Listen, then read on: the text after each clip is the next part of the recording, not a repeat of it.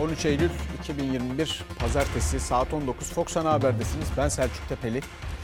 Bugün Pençe Şimşek Harekat Bölgesi'nde şehit olan bir kardeşimizi piyade sözleşmeli er Ömer Faruk Erdem'i Konya'da Akşehir ilçesinde son yolculuğuna uğurladık. Şehidimize Allah'tan rahmet dileyelim. Yakınlarına ve milletimize başsağlığı dileyelim. 10 gün önce izne geldiği memleketinde bu kez gözyaşları ve dualarla karşılandı. Konya, Pençe Şimşek operasyonunda şehit düşen evladını sonsuzluğa uğurladı.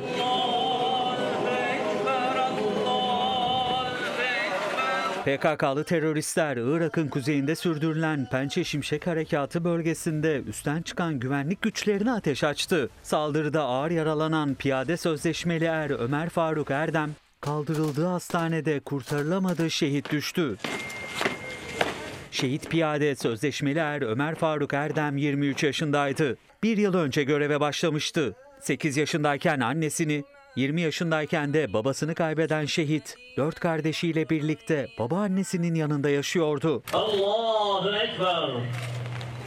Şehit Ömer Faruk Erdem için baba ocağı Konya'nın Akşehir ilçesinde cenaze töreni düzenlendi. Şehit asker kılınan cenaze namazının ardından Akşehir şehitliğine defnedildi.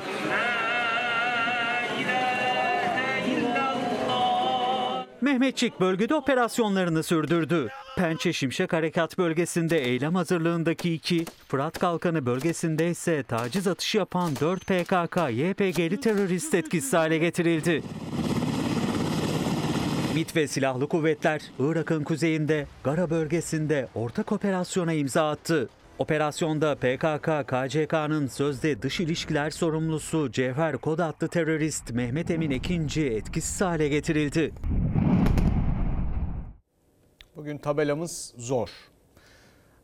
Hayatın içinde bulunduğumuz şartların zorlukları pek çok kişi için farklı farklı zorluklar söz konusu.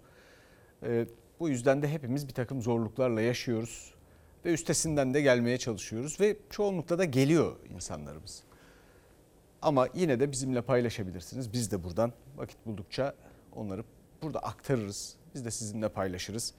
Şimdi koronavirüs tablosunda e, bu Covid-19 salgınında e, vefat ve vaka sayıları bir türlü düşmediği için bir ihmal tartışması var. Bakan Koca e, tedbirlere uymayanları ihmalkarlıkla suçluyor, eleştiriyor. E, uzmanlarsa farklı görüşte. Onlar da bakana ihmal tepkisi gösteriyor. Bu vakalara bana bir şey olmaz ihmali yol açıyor. Bugünkü can kaybı 243. Vefatların nedeni ihmallerin yol açtığı yayılım. Kimse kimseye bu suçu yüklemesin. Bir suç varsa ve eksiklik varsa bu aslında daha büyük oranda devletin ama aynı zamanda milletindir de uymayanlarındır. Aşı karşıtlığı yapanlarındır başta. 243 can kaybı ve 21.352 vakayı açıklarken ihmale dikkat çekti Sağlık Bakanı. Ancak uzmanlara göre ihmal tek taraflı değil. Kaldırılan tedbirler ve tutturulamayan aşı hedefi tablonun bu hale gelmesinin en büyük sebebi. Devlet bazındaki hatalarımızın başında verilerin çok net olarak halka yansıtılmaması ve zaman zaman ortaya çıkan geçici, gereksiz iyimser tablolar oldu. Turizm sezonunda biliyoruz ki vaka hasta sayılarıyla ilgili oynamalarla bir anda e, vaka sayıları düşmüş gibi bir görüntü ortaya çıktı. Aslında hedef okullar açılana kadar vaka sayısını 5000'in altına indirmekte. O hedef tutmadan tedbirler esnetildi ve her gün 200'ün üstünde vefat, 20 binin üstünde vaka kayda geçiyor. Temmuz'un ortasından itibaren bir artış eğilimi vardı zaten. Hatta biz bu sayıların 50 binler 60 e, binler civarında çıkmasını bekliyorduk. Fakat birdenbire nasıl olduysa 20 binler civarında da takıldık kaldık. Bu kadar can kaybının olduğu bir yerde bu olgu sayıları çok da inandırıcı olmuyor aslına bakarsanız. Dünyadaki grafiklerde hep zikzaklar var. inişler çıkışlar var. Ama bizdeki o zikzaklar çok az ve çok düzenli gidiyor. Böyle bir süreçte hava değişiyor, insanların eve kapanma süreci oluyor, okullar açılıyor, turizm sezonu oluyor. Hep bizde sürekli bir aynı çizgide gidiyor. Böyle bir düz çizgi gerçekten böyle bir salgın ortamında çok da inandırıcı gelmiyor işin açıkçası. Uzmanlar yalnızca ihmalin kimde olduğunu değil, her gün aynı seyreden tabloyu da tartışıyor. Oysa salgının zamana bağlı üreme hızı yüksek. Birin üstü tehlike çanlarına işaret ediyor. Yani vaka sayılarının artışta olması bekleniyor. Bizim uzun zamandır aslında, uzun zamandır dedik Temmuz'un ortasından itibaren keskin artışla beraber zamana bağlı üreme katsayımız birin üzerinde. Bir dönem birin hemen altına ise tekrar birin üzerinde dün itibariyle 1.03. Bu da yine önümüzdeki dönemde vaka sayılarının artabileceğinin göstergesi. Sayılara göre bir e, baskılanmış durumda değil. En azından hala tehlikeli seviyede e, ilerlemesini sürdürüyor. Bir kıymetli izleyicimiz 10 aydır 740 bin sağlıkçı atama bekliyor. Belirsiz yaşamak zor. Lütfen dile getir, getirin getirmiyorsunuz siz de demiş. Ee, emeklilikte yaşa takılanlar da haklarının iadesi için sonuna kadar mücadeleye devam edecek diyor bir başka izleyicimiz. Bu arada okullarda yüz yüze eğitim açıldı. Yüz yüze eğitim için hazırlıklar tamam mıydı? Yeterli mi değil mi tartışılıyor. Yetersiz olduğu belli. Elden gelen yapılıyor yer yerde bunu görüyorum bir yandan da. Fakat bir test bilmecesi var. O test bilmecesi nihayete ermedi. Çocuklarımızın yüz yüze eğitime kesintisiz devam edebilmesi için erişkin aşılarının tamamlanmış olması gerekiyor.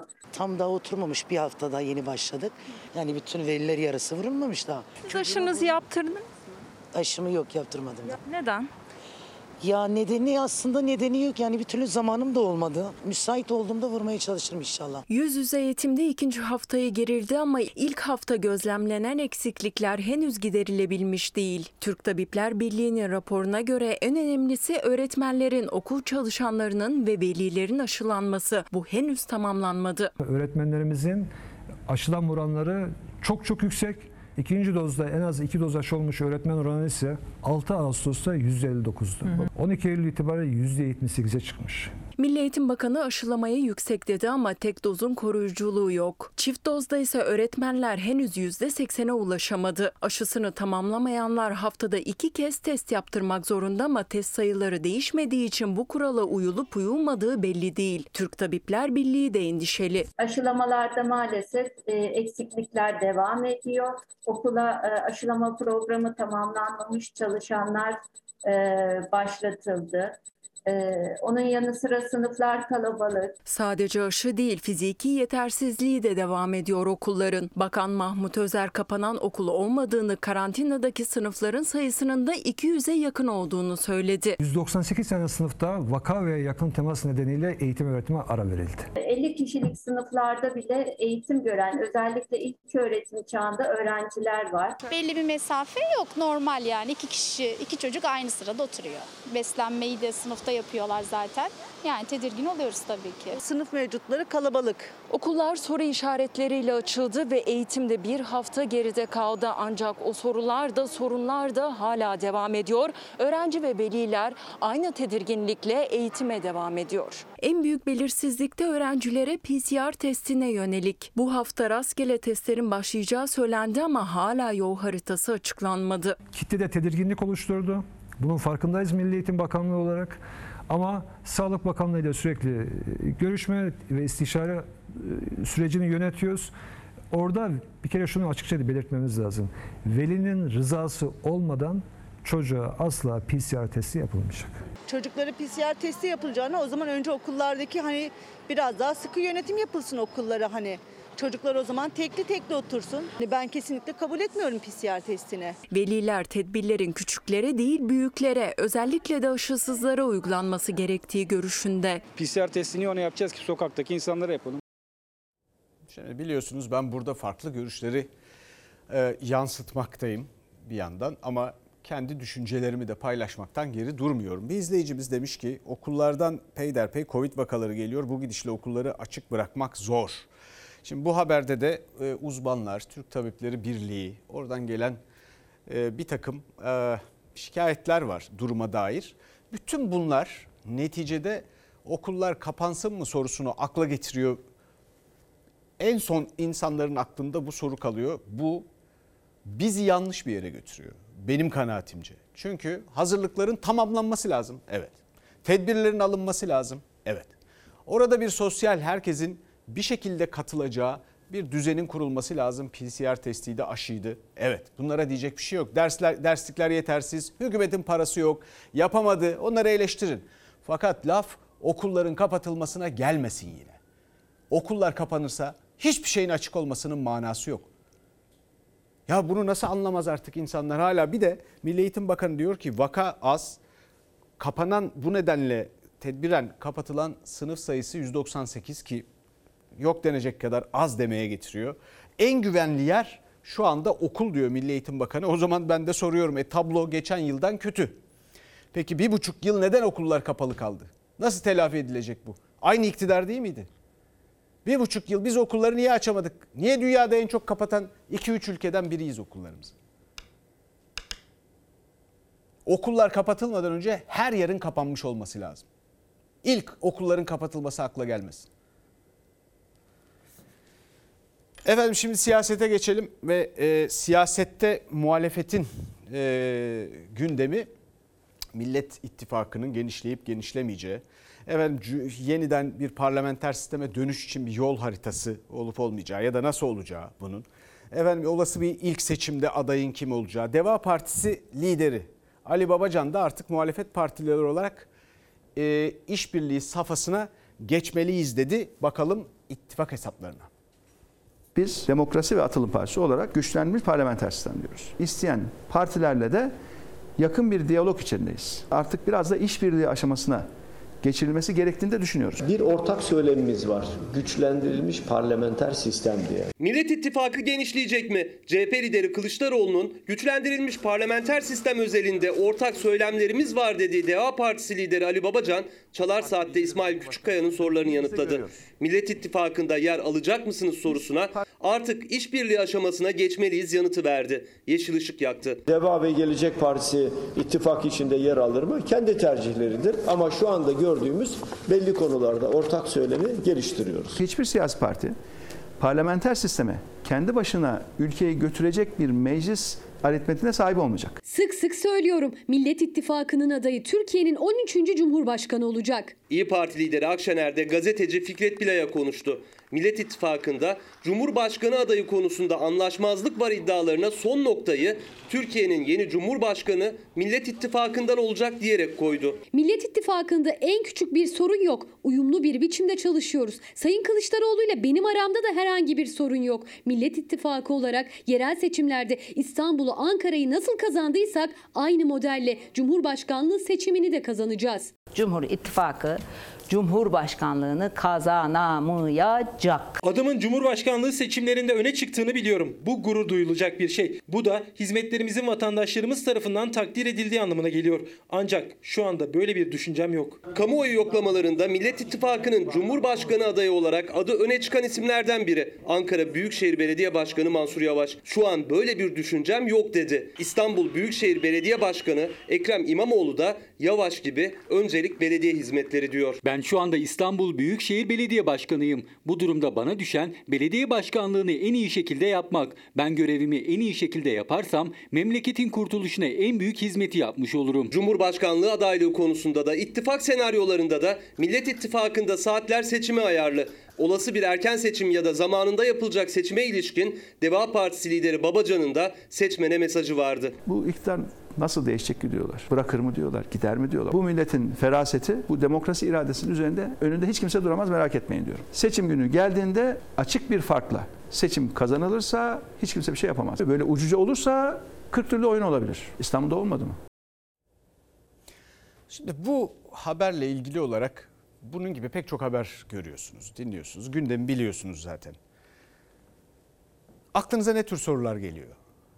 En basit gerçekten cevabını kendi kendinize düşünebileceğiniz, bulabileceğiniz sorular geliyor mu mesela? Mesela ben şöyle düşünüyorum. Siz böyle düşünüyor musunuz? Siz nasıl birine oy verirdiniz? Gayet basit soru. Siz nasıl birine oy verirdiniz? Bu sorunun cevabını kendinizden başka kimseden beklemeyin. Çünkü patron sizsiniz. Hangi partiye oy vermiş olursanız olun patron seçmendir. Bu ülkede doğru yanlış bütün kararların neticesinde her türlü icraatı siz vergilerinizle dolaylı dolaysız ve hatta şimdi o da bir kurumsal kimlik kazandı neredeyse. Bağışlarınızla finanse ediyorsunuz. Ve böyle düşünmeye başladığınızda kararsızların yani kararsızlardan kastım siyasiler daha çok nasıl bir aday istediğini insanların görmesini sağlayabilirsiniz. Onların da işleri kolaylaşır. Bu soruların cevaplarını başkalarına bırakmayın. Bir de böyle olduğunda aslında ortaya net başka bir önerme çıkar. Mümkün olan tek ittifak aslında milletin vicdanıyla olandır. Bunu anlamak, bunun ne olacağını, nasıl olacağını görmek o kadar da zor değildir. Siyasetin gündeminden devam edelim. Siyasette başrol şu anda biliyorsunuz Diyanet İşleri Başkanı Ali Erbaş'ta. Cumhurbaşkanı Erdoğan da bir e, etkinlik sırasında kendisini telefonla arayarak katıldı ve böylece desteğini ortaya koymuş oldu. Ve her açılışta, her törende aynı zamanda siyasi söylemleriyle e, gündemde Ali Erbaş. E, Ali Babacan da Deva Partisi Genel Başkanı dedi ki iktidar Diyanet üzerinden dini istismar ediyor. İnanç sokakta olmasın, ticaretine yansımasın, siyasetine yansımasın, adaletine, yargısına yansımasın. Görüyorsunuz ya ortalığı ayağa kaldırıyorlar ya. İktidar Partisi zemin kaybetmeye başlayınca Diyanet İşleri Başkanlığı üzerinden dinimizin kutsallarını istismar edecek bir çizgiye doğru maalesef gidildiğini biz de görüyoruz. Son dönemlerde Diyanet camiamız üzerinde bazı spekülatif olaylar cereyan ediyor. Bu olaylar bizleri ciddi manada üzüyor. Ortada bir spekülasyon varsa bunun sorumlusu bu ülkenin Diyanet İşleri Başkanı'nı piyon gibi sahaya süren Erdoğan'dan başka kimse değildir. Cumhurbaşkanı Erdoğan adli yıl açılışında okuduğu dua ve sonrasında yaptığı açıklamalarla muhalefetin laikliğe aykırı eleştirilerini yönelttiği Diyanet İşleri Başkanı Ali Erbaş'a destek çıktı. Tartışma Ali Erbaş'ın tepkiler karşısında kurduğu cümlelerle alevlenmişti. Görüyorsunuz ya ortalığı ayağa kaldırıyorlar ya. Dinin yaşanan hayatla irtibatının zayıflatılması. Sabotaj işte budur. Diyanet İşleri Başkanı'nın rehberi Erdoğan değildir. Kur'an'dır, güzel ahlaktır, yasalardır. Şerlerin defi için El Fatiha. Dinimizin kutsallarını istismar edecek şekilde onu da itibarının korunması gereken bir kurum üzerinden bunu yapmaya çalışmak büyük bir yanlış. Yani Diyanet İşleri Başkanlığımızın itibarlı bir kurum olması lazım. Diyanet İşleri Başkanı Ali Erbaş'a tepkiler sürerken Erbaş, Diyarbakır'da STK temsilcileri ve kanaat önderleriyle buluştu. Cumhurbaşkanı da katılımcılara telefondan seslendi. Diyanet İşleri Başkanı'na destek mesajıyla. Son dönemlerde Diyanet camiamız üzerinde bazı spekülatif olaylar cereyan ediyor. Sizlerin birlik, beraberlik duruşunuz inanıyorum ki o grupları istikametinde devamına inşallah fırsat vermeyecek. Diyanet İşleri Başkanlığı'nın bilim ve aynı zamanda da akıl ışığında yani dinimizin gerekleriyle alakalı görüş ortaya koyması önemlidir. O görüşü ortaya koyar ondan sonra geriye çekilir. Dinimizin kutsallarının günlük siyasete alet edilmesi yanlıştır. Bakıyoruz özellikle gündemde tutuluyor. Cumhurbaşkanı Erdoğan siyasi söylemleriyle gündemde olan Diyanet İşleri Başkanı'na sahip çıkarken muhalefet iktidarı da Ali Erbaş'ı da dini siyasete alet etmekle suçluyor. Şimdi bu gündemde bu konuda Ali Erbaş'ın bu kadar ön planda olmasında bana sorarsanız turbun büyüğü heybede. Bunu görürüz zamanla. Bu konunun nereye varacağını zamanla görürüz. Ama buradaki önemli soru da şu. Anlaşılması kolay değil, zor. Ama soru da şu. Laiklik ne için var? Ne işe yarar? Din ve devlet işlerinin ayrılması dolayısıyla siyasetin inanç üzerinde bir şekilde onu kullanarak Ali Babacan'ın söylediği gibi e, efendim devletle ilgili işleyişin bozulmasının önüne geçmesi falan filan deniyor. Ha bir, bir amacı daha var. İnancı korumak. Laikliğin bir amacı da o. İnancı korumak. Nasıl diyeceksiniz? Dünyevi imkanlarla, mesela hükümet etme imkanlarıyla, karar verici olma imkanlarıyla. Dünyevi şeyler, bu dünyanın işleri. Herhangi bir seçimde avantaj kazanmak niyetiyle. Yahut da bir vaatte bulunuyorsunuz. Bu netice itibariyle gene dünyevi işlerle ilgili bir şey. O vaadinizi daha inandırıcı kılmak, insanları ikna etmek ve sizi desteklemelerini sağlamak için. Eğer faydalanılırsa inançtan bu vaatte bulunanlar verdikleri sözü vaadi gerçekleştiremezlerse inancın yıpranmasına yol açıyorlar işte. İnancın yıpranmasına yol açıyorlar. Oysa inançla konunun bir alakası yok. Beceriksizlik siyasetçiler de. Ne alakası var? Uhrevi bir şey değil.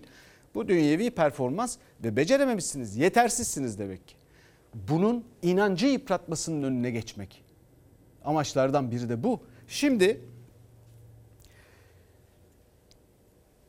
bir defa İslam'da aracıya lüzum var mı?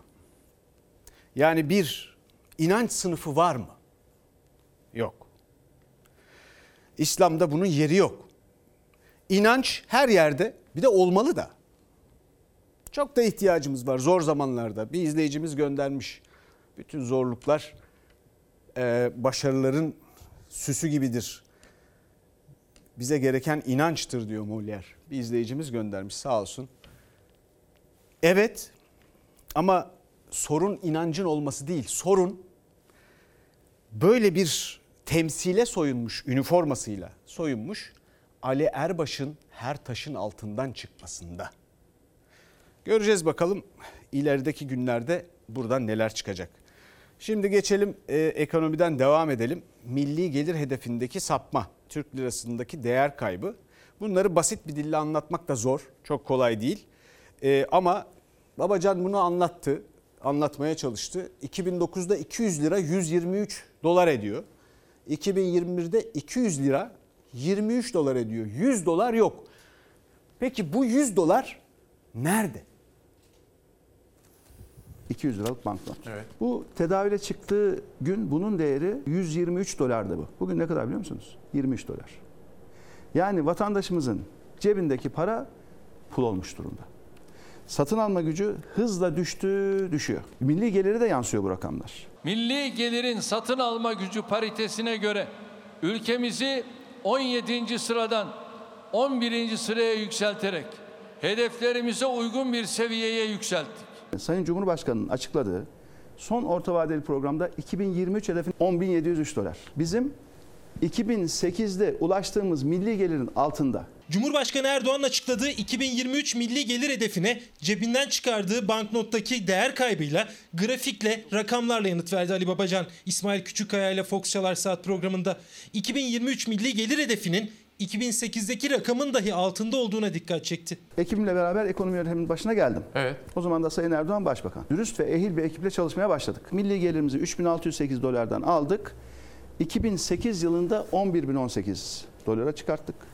Daha sonra küresel kriz geldi vurdu bütün dünyayı. 2013'te 12.582 dolara ulaştık. Bu yıl 8599. Milli gelirimizi 1 trilyon dolar seviyesine taşıyacağız. 11 bin dolarları yakaladığımız yıllarda 2023 hedefimiz 25 bin dolardır dedik. Hedefledikleri rakam da 2008'de ulaştığımız milli gelirin altında. Salgının zirvesi diyebileceğimiz 2020 yılında birçok G20 ülkesi havlu atarken biz yüzde 1,8 ile en çok büyüyen ikinci ülke olduk. Biz devraldığımız yıl faiz ödemelerine bir bakın. 52 milyar, 59, 57, 46 ve bu Türk lirası olarak ha şu benim ayrıldığım yıl 2015 bakanlıktan ayrıldığım yıl.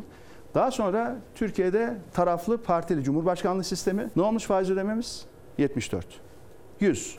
134. Bu sene 180. Gelecek sene 240 milyar faiz ödeyeceğiz diyorlar.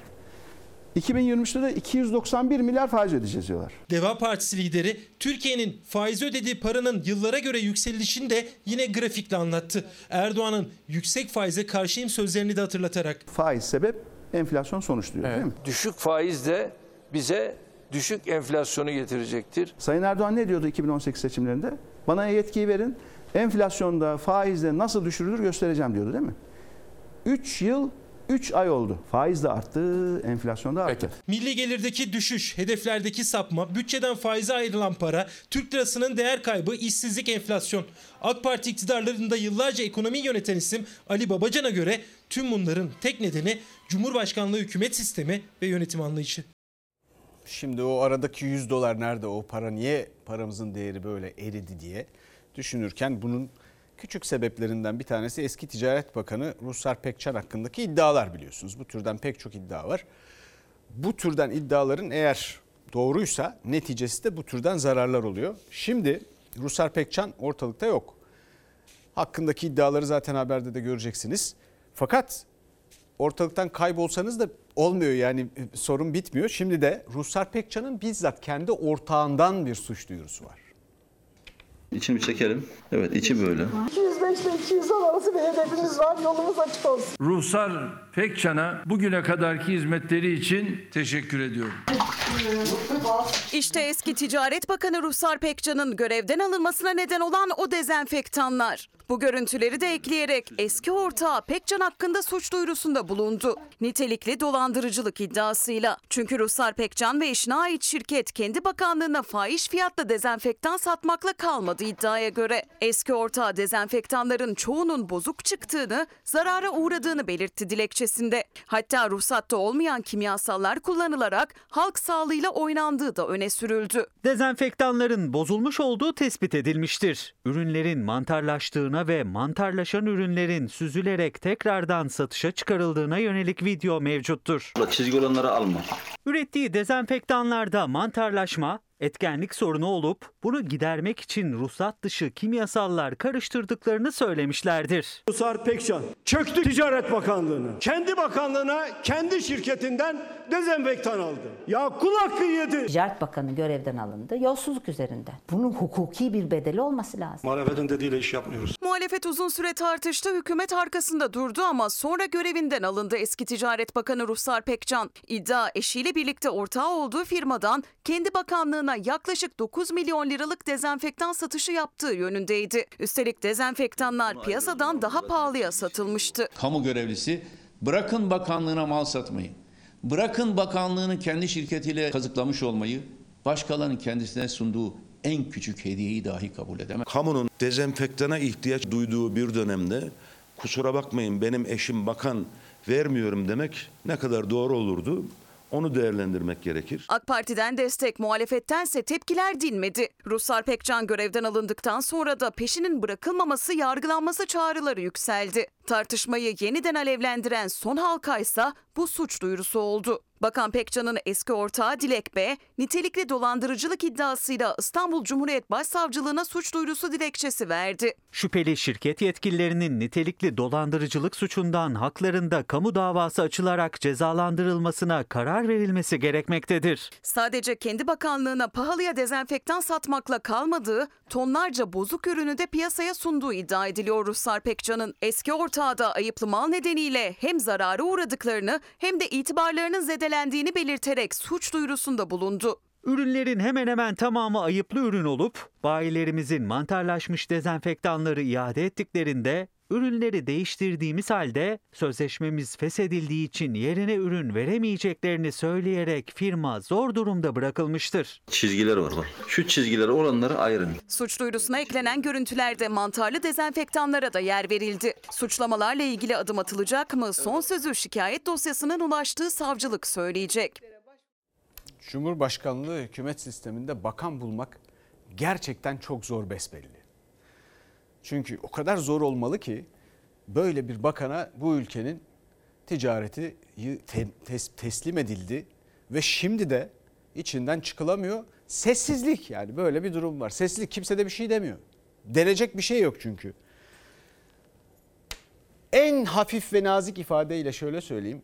Ticarette, ekonomide uyanıklığın, cinliğin 13 bin yıldır hiçbir faydası olmadı. Bunu öğrenmek zaman alacak ama. 128 milyar dolar nerede? Şimdi bu soru niçin yine gündemde? Çünkü Cumhurbaşkanı Erdoğan hatırlattı. Soru yeniden gündeme geldi. 128 milyar dolar nerede?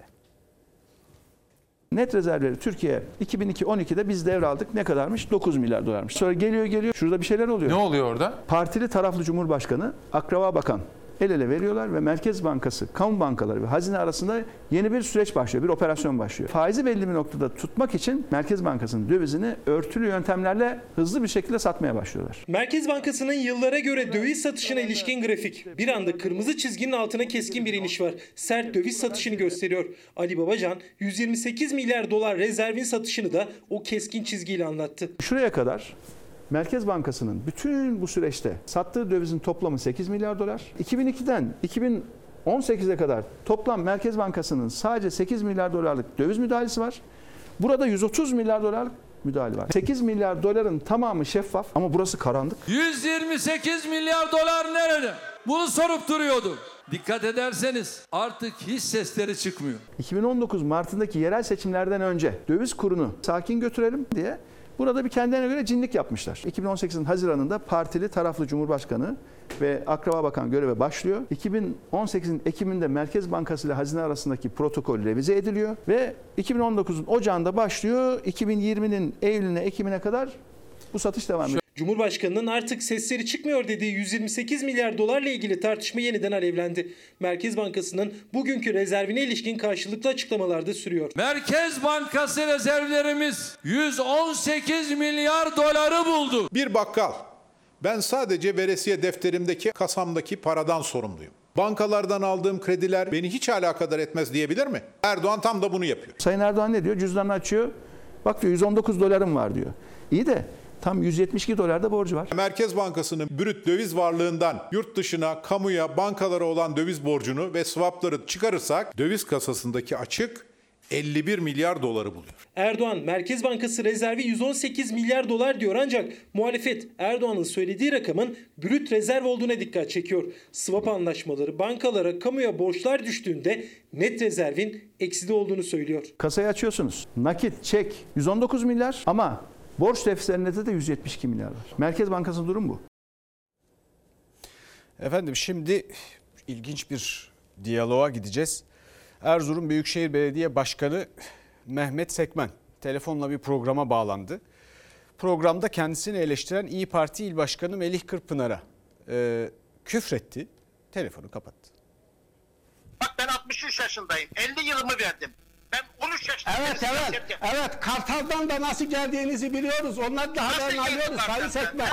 Bizimle polemiğe girmeyin altından. Canlı yayına bağlandı. Kendisini eleştiren İyi Partili il başkanına küfredip telefonu kapattı. Erzurum Büyükşehir Belediye Başkanı Mehmet Sekmen'in sözleri büyük tepki çekti. Ve hakarete, haddini. dönüşmeden. Sayın Sekmen haddini bil önce adam gibi konuş. Dün katıldığım canlı yayında dile getirdiğim sorunlar belediye başkanı beyefendi kızdırmış olacak ki programda insani ve siyasi vicdana sığmayan sözler sarf etmiştir. İyi Parti Erzurum İl Başkanı Melih Kırkpınar, internet üzerinden yayın yapan ERK Haber Televizyonu'na konuk oldu. Kırkpınar yayın sırasında vatandaşların kendilerine ilettikleri sorunları anlatmaya başladı. Kısa süre sonra AK Partili Erzurum Büyükşehir Belediye Başkanı Mehmet Sekmen yayına bağlandı. Belediyecilikten ne anlar bu adam? Sizin anladığınız buysa vay 50 yılımızı verdik. 50 yılımızı. Bak ben 63 yaşındayım. 50 yılımı verdim. Mehmet Sekmen İyi Partili Başkan'a belediyeciliği senden öğrenecek değilim diyerek önce küfür etti. Ardından da iyi akşamlar dileyip yayından ayrıldı. Canlı yayında yaşananlar izleyicilerin tepkisine yol açtı. Kartal'dan da nasıl geldiğinizi biliyoruz. Onları da haberini alıyoruz Sayın Sekmen. Bizimle polemiğe girmeyin altından kalkamazsınız bu işi. Evet polemiğe gerek yok. Bence de. Hayırlı akşamlar diliyorum. Kendisine yakışan uslup bu olsa gerek.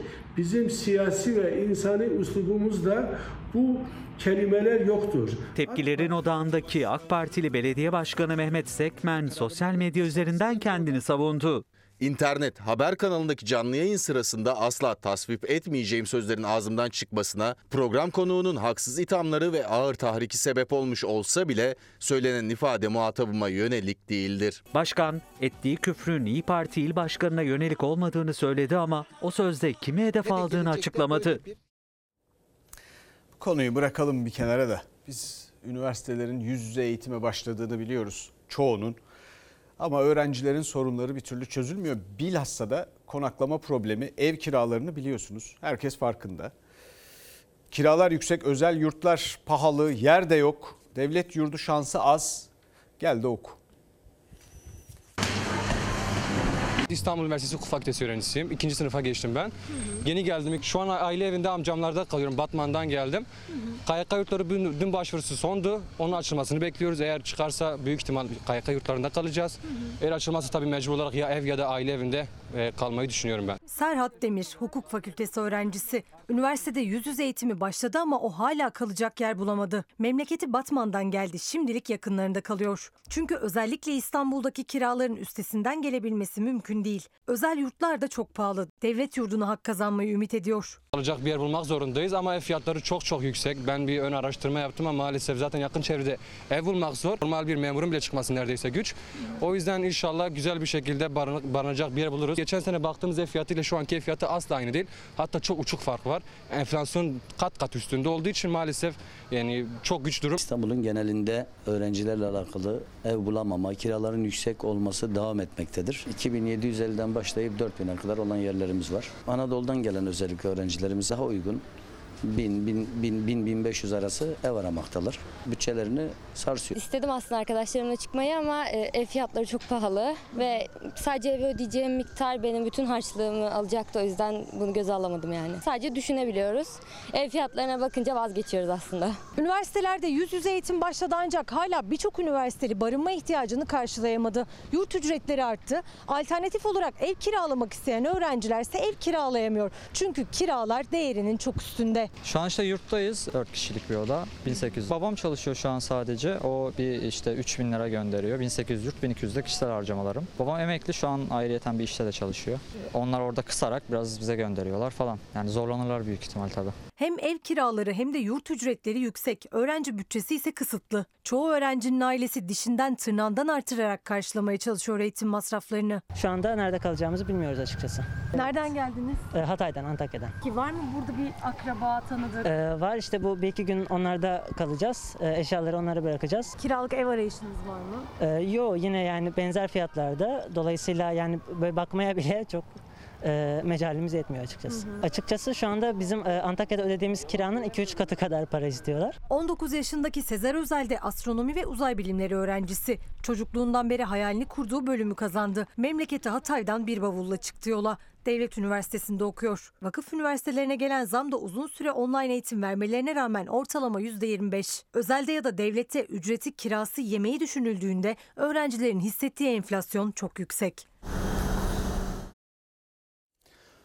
Üniversiteden mezun olmak iş bulma garantisi sağlamaz. Sağlamıyor elbette. Hele Türkiye'de.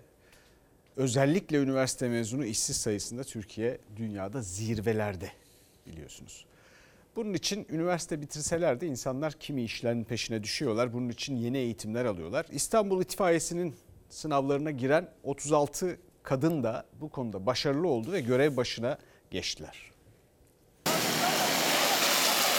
Kayseri Erciyes Üniversitesi Astronomi ve Uzay Bilimlerinden mezunum. Kendi bölümden atanamadım. Buraya geldim. Kaç bölümden mezun oldunuz? 3 bölümden mezunum. Adalet, e, ilk ve acil yardım, çocuk gelişimi. Birden fazla üniversiteden mezun oldular, şehir şehir dolaşıp sınavlara girdiler. Ya atanmadılar ya da kadın oldukları için elendiler. 36 kadın daha artık kendi ayaklarının üzerinde duruyor. Hem de İstanbul İtfaiyesi'nde 7 bin lira maaşla ve itfaiyeci olarak. Tuğba'da bir yere atanmayacak mı? Ne üniversite bitirdi, işte ne olacak? Hep evde mi oturacak? Yastığa başını koyarken çok huzurlu bir şekilde uyuyamıyorsun. Geleceğin belirsiz ama onlar geride kaldı çok şükür. Zor süreçler atlattım. Ee, Herkes pes etti dedi ama asla pes etmedim. Şimdi olmak istediğim yerdeyim. 25 yaşındaki Dilara Karabulut'un çocukluk hayaliydi itfaiyecilik. Lise ve üniversite tercihlerini hep bu yönde kullandı. Mezun oldu ama iş bulamadı. 5 yıl boyunca Türkiye'nin dört bir yanında mülakatlara girdi. Sınavlarda başarılı olmasına rağmen elendi. Antalya'ya gittim, Konya'ya gittim, Ankara'ya gittim, Aksaray'a gittim. Her yere başvurdum. Erkek işi yapamazsın dediler. Sen başka iş bak dediler. Burada sizin yeriniz yok bile dediler. Ama ben pes etmedim. Size yapamazsınız diye diye kaç senenizi yediler? 5 yıl. 5 mülakata girdim. Evli olup olmadığımızı sorarak başlanıyordu mülakatlara. Evli olunca, çocuklu olunca? Bırakıp gidersin diye düşündükleri için e, direkt e, kafadan eliyorlar yani bayanlar o şekilde. Kimi sırf kadın olduğu için kendi mezun olduğu alanda çalışamadı. Kimi ise atanamadı. Yıllarca bekledi, olmadı. Ama sonunda erkek işi denilen itfaiyeciliğe adım attılar ve İstanbul İtfaiyesi'nde görev yapacak 207 yeni personelin arasına 36'da kadın katıldı. Kadın olarak kucağınızda bir kız çocuğuyla böyle bir işe adım attınız. Ne hissediyorsunuz? Bence bunun devamı gelecek. Ben buna inanıyorum. Bu şekilde resim veriyorum. Ee, çok gururluyum. Ee, bütün kadınlar yapar bunu. Mezuniyet fotoğrafı için kucağında kızıyla poz veren Semagül Karagüzel de o kadınlardan biri. İş bulma şansını arttırmak için 3 farklı bölümden mezun oldu. Yine de işsizdi. Makine mühendisi Didem Durmaz ve beslenme uzmanı Nurdan Nalçakar'da bir ilke imza atan 36 kadının arasında ilk kez İstanbul İtfaiye Teşkilatı'nda kadın itfaiyeciler görev yapacak. Tabii ki erkeğin fiziki e, kapasitesiyle kadınınki çok farklı ve bu açığı çok iyi bir şekilde kapattığımızı düşünüyorum. İtfaiyecilik biraz da merhamet işi. Yani her koştuğunuz canlının bir e, anne yavrusu olduğunu düşündüğünüz zaman daha canla başla koşuyorsunuz.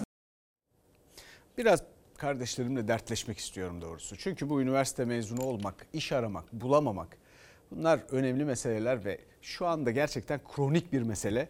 Çaresi de yok gibi görünüyor.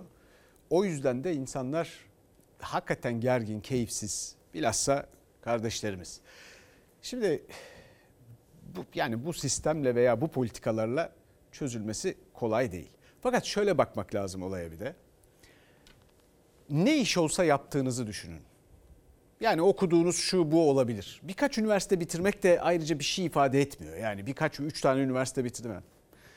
Ama şu önemli bir şey. Bir iş bulana kadar yani kendi istediğiniz işi bulana kadar ki çok zordur hepimiz için çok zor oldu. Başka işler yaptığınızda hikayenize bir katkısı oluyor bunun. Ve emin olun başka bir yerde çalışmaya başladığınızda hayatının hayatınızın kalanında daima işinize yarıyor. Bununla ilgili bir dakika bölümünde konuşmaya devam edeceğiz. Ama bir defa hayata üstün gelmeyi, onu yenmeyi değil, onu hissetmeyi istemek lazım. Sonra avantajı olacak size, göreceksiniz. Bir dakikada devam edeceğiz. Şimdi hem de orada şu sorunun cevabını arayacağız. Hayatta en çok kim kazanır, kim başarılı olur? Ciddi bir araştırma var, cevabını vereceğim. Şimdi 3600 ek gösterge nöbeti devam ediyor. Polisler, öğretmenler de bekliyor elbette. Onlardan da bahsedeceğiz. Bu verilen sözlerin tutulmasını hasretle bekliyorlar. 40 yıl hizmetten sonra emekli oldum. Bunun 17 yılı bugünkü iktidarın emrinde geçti. 3600 ek gösterge ile emekli olmak için bekledik son güne kadar. Ancak 3000 ek gösterge ile emekli oldum. Akif Çakır 40 yıllık polis. 3600 ek gösterge ile emekli olup çocuklarını biraz daha rahat okutabilmenin hayalini kuruyordu. Olmadı. Sözü verilen 3600 ek gösterge hala hayata geçirilmedi. Bu da polislerin, öğretmenlerin, hemşire ve din görevlilerinin hem çalışırken aldıkları maaşın hem de emeklilik aylıklarının düşük olması demek. 600 lira daha fazla bir maaşımıza zam gelmiş olacak. Üstelik yüksek öğrenimde okuyan iki de çocuğum var. Biz Sayın Cumhurbaşkanımıza güvendik. Acaba hata mı ettik? 3600 ek gösterge meselesini söz verdiğimiz şekilde seçimden sonra ele alacağımız konulardan biri de bu. 2018'de de 2019'da da seçimlerden önce sözünü verdi Cumhurbaşkanı Erdoğan. Aradan yıllar geçti, hala ek göstergeler 3600'e çıkarılmadı. Polis, öğretmen, hemşire ve din görevlileri az değil %20 oranında kayıpta. Ek göstergesi 3600'e gelen memurların maaşlarına ve ikramiyelerine ortalama %20 oranında bir artış meydana getirecek. 3600 ek göstergeyi bekleyen memurların başında geliyor polisler. Şu anda 2200 ek gösterge üzerinden maaş alan bir polisin ek göstergesi 3600'e yükseltildiği zaman maaşında yaklaşık %20'lik bir artış meydana gelecek. Bu da cebine fazladan her ay 1400 liradan fazla para girmesi demek. Örneğin Polis memurumuz 2200 ek göstergeli olduğunda şu anki maaşı 7232 lira. Eğer 3600 ek gösterge olmuş olsa maaşı otomatikman %20 artacak. 8679 lira 37 kuruşa yükselmiş olacak. Sayın Cumhurbaşkanımız iki yıl önceki konuşmasında öğretmen, sağlıkçılara ve emniyet teşkilatına 3600 ek göstergeyi vereceği söylendi. Hepimiz sevinmiştik. Tabii ki halen de bekliyoruz kendisinden bu sözünü. 1600 ek göstergeden emekli oldum. Jandarma, az subaylar gibi 3600'den emekli olmuş iseydim şu anda 4000 lira alıyorum ama o zaman 8000 liraya yakın bir maaş alacaktım. Büyük bir kayba uğradım. Polisler çok uzun süredir sesleri duyulsun istiyor. Çünkü sadece çalışırken aldıkları maaş değil, emeklilikteki maaşları da, ikramiyeleri de düşük kalıyor. Örneğin 30 yıllık bir memur 2200'den emekli olduğunda 142 bin lira emekli aylığı alacakken 3600'e geldiğinde 170 bin liraya 171 bin liraya çıkmış olacak. Yaklaşık 28.500 lira civarında 29 bin liraya yakın bir artış meydana getirecek. 3600 ek gösterge mesleğe girdiğimden beri söyleniyor ancak hala verilmedi ve sözler tutulmadı. Bu hak e, söylenene göre 4 yıllık üniversite mezunlarına verilecek deniliyor. E, Böyle bir ayrım kabul edilemez. Tüm e, bekçiden birinci sınıf emniyet müdürüne kadar olan bütün rütbedeki arkadaşlarımıza bu e, 3600'ün verilmesini e, talep ediyoruz. Bir izleyicimiz demiş ki 3600 neden acaba 4 meslek için geçerli? Diğerleri niye böyle bir şeye sahip değil? Güzel soru. Bu arada işçilerden de şu sözler geliyor. Ya biz de 2800 liraya çalışıyoruz. Milyonlarca işçi var. Biz de e, durumumuzun iyileştirilmesini istiyoruz. Onu da duyuralım ve reklama gidelim. 2008'den itibaren bir derginin yayın yönetmeniydim. O dergi Washington Post'a onların şirketine aitti. Ve oranın yönetim kurulunda gerçekten 10 yıllardır orada görev yapan biri şöyle bir şey söylemişti. Bir ekip kurulması gerekiyordu. Dedi ki biz hikayesi olan ve bunu anlatabilen insanları tercih ederiz işe almak için. Biz burada yapacakları işi gazeteciliği, editörleri onlara zaten öğretiriz. Ama hikayesi olmak önemli bir şey ve insanı farklı kılan bir şey demişti. Hikayenin bir hikayenin olması belki de okuduğunuz işi yapamıyorsanız bile bir süre için hiç olmazsa ne iş olsa yaparım demekten geçebilir. Onların size kazandıracakları sizi farklı kılar ve tercih sebebi olursunuz. Bu sebepten dolayı. Kim kazanır peki hayatta en çok kim başarılı olur? Onun için de MIT diye bir üniversite var biliyorsunuz. Massachusetts Institute of Technology. Dünyanın en büyük üniversitelerinden biri. Alex Pentland diye bir adam var. Bunların medya laboratuvarının başında ve çok geniş 100 bin katılımlı, dünyanın en geniş katılımlı araştırmasını yaptılar.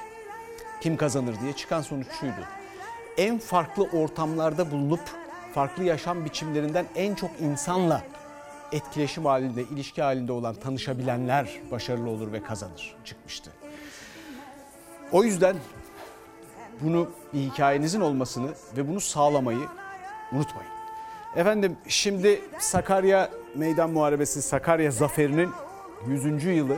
Gazi Mustafa Kemal Atatürk ve silah arkadaşlarını rahmet ve minnetle analım 100. yılında. Ee, bizden sonra da Yasak Elma var yeni sezonuyla.